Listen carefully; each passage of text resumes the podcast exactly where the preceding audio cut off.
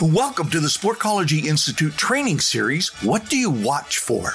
What do you watch for when you watch the Olympic Games? Do you use it as an opportunity to really grow and teach yourself something about yourself? You know, it's one of the best times and the best places to do it. And here at the Sportcology Institute, this is what we do with our students and those that are watching online and training online is to watch and pay attention to how it affects you, how it affects your children, how it affects those you coach.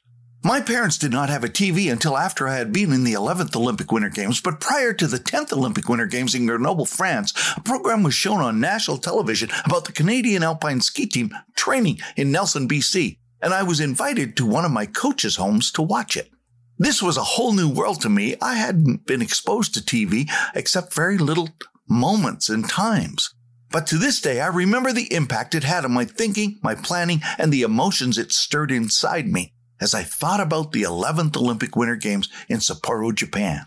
I wanted to be in them, and this inspired me even more. It sped up everything for me, and I realized I only had four years to be ready.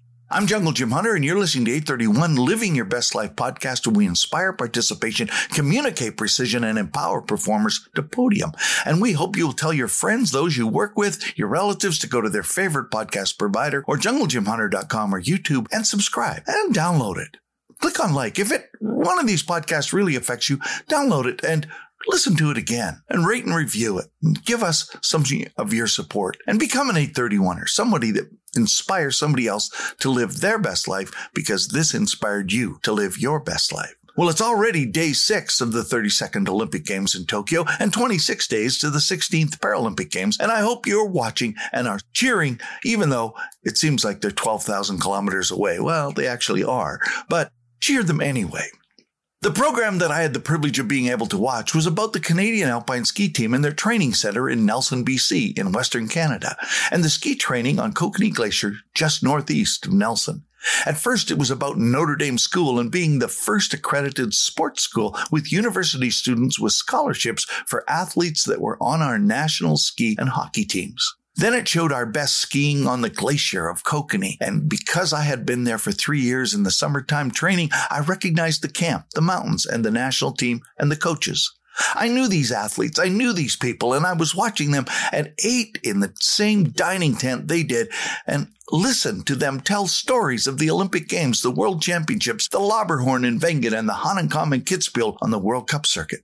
It seemed real and reachable all of a sudden listening to them on this side of the glacier and possibly now watching this happen for me on TV at some point in the future. The last part of the show was about the athletes that had the best chance of winning a medal at the 10th Olympic Winter Games in Grenoble in February of 1968. The men were featured and they talked about Peter Duncan, Rod Hebron, Scott and Wayne Henderson, and Keith Shepherd. These men seemed like mountainous mountain men, and yet seeing them on TV made it closer than ever to happening. Then Nancy Greene was featured, along with the women's team.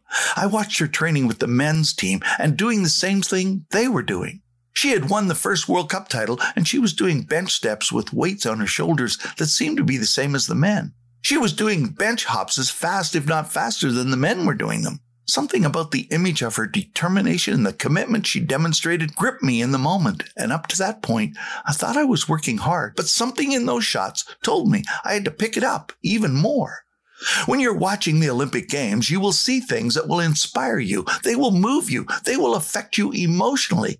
Note those emotions. When those moments happen, take note of them. If you know athletes or have athletes in your family and they are watching or they aren't watching, get them to watch and notice what they pay attention to. Notice which person or which sport they take an interest in. Take note of what they say. When the coach took me home that night after watching the program, he asked me what I thought. I was so inspired so much that I asked him to stop the car and let me off, and I was going to run the rest of the way home. He followed behind me to make sure that I made it. And I told him I was going to be in the Olympics.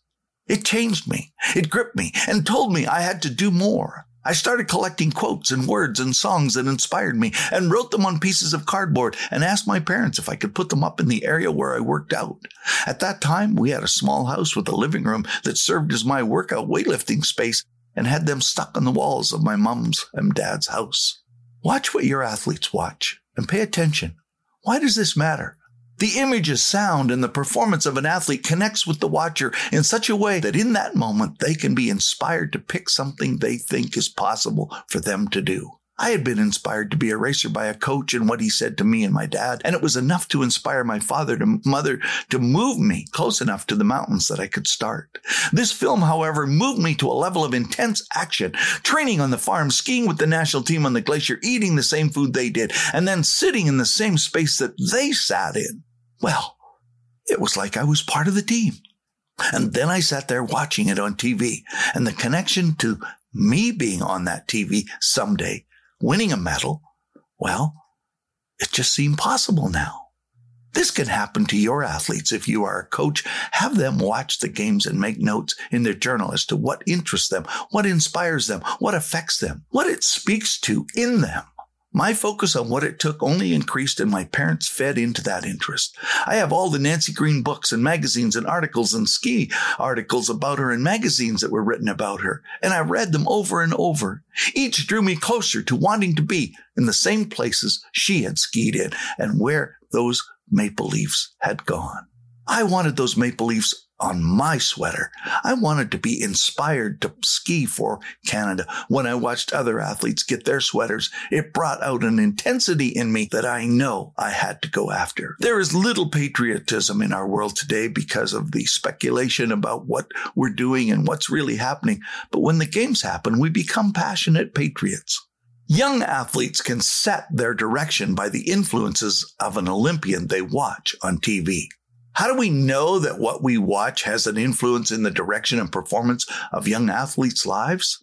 I took pictures of the best when I was a kid with a little brownie Instamatic to learn how to be better. I got a better camera and a high speed motor driven camera. And I took pictures and then I traded that in for a Super 8 movie camera shooting in high speed slow motion so I could see every move. Videotape came along in the mid 70s and today no athlete works on a daily basis without a digital imagery component to find the slightest improvement to make.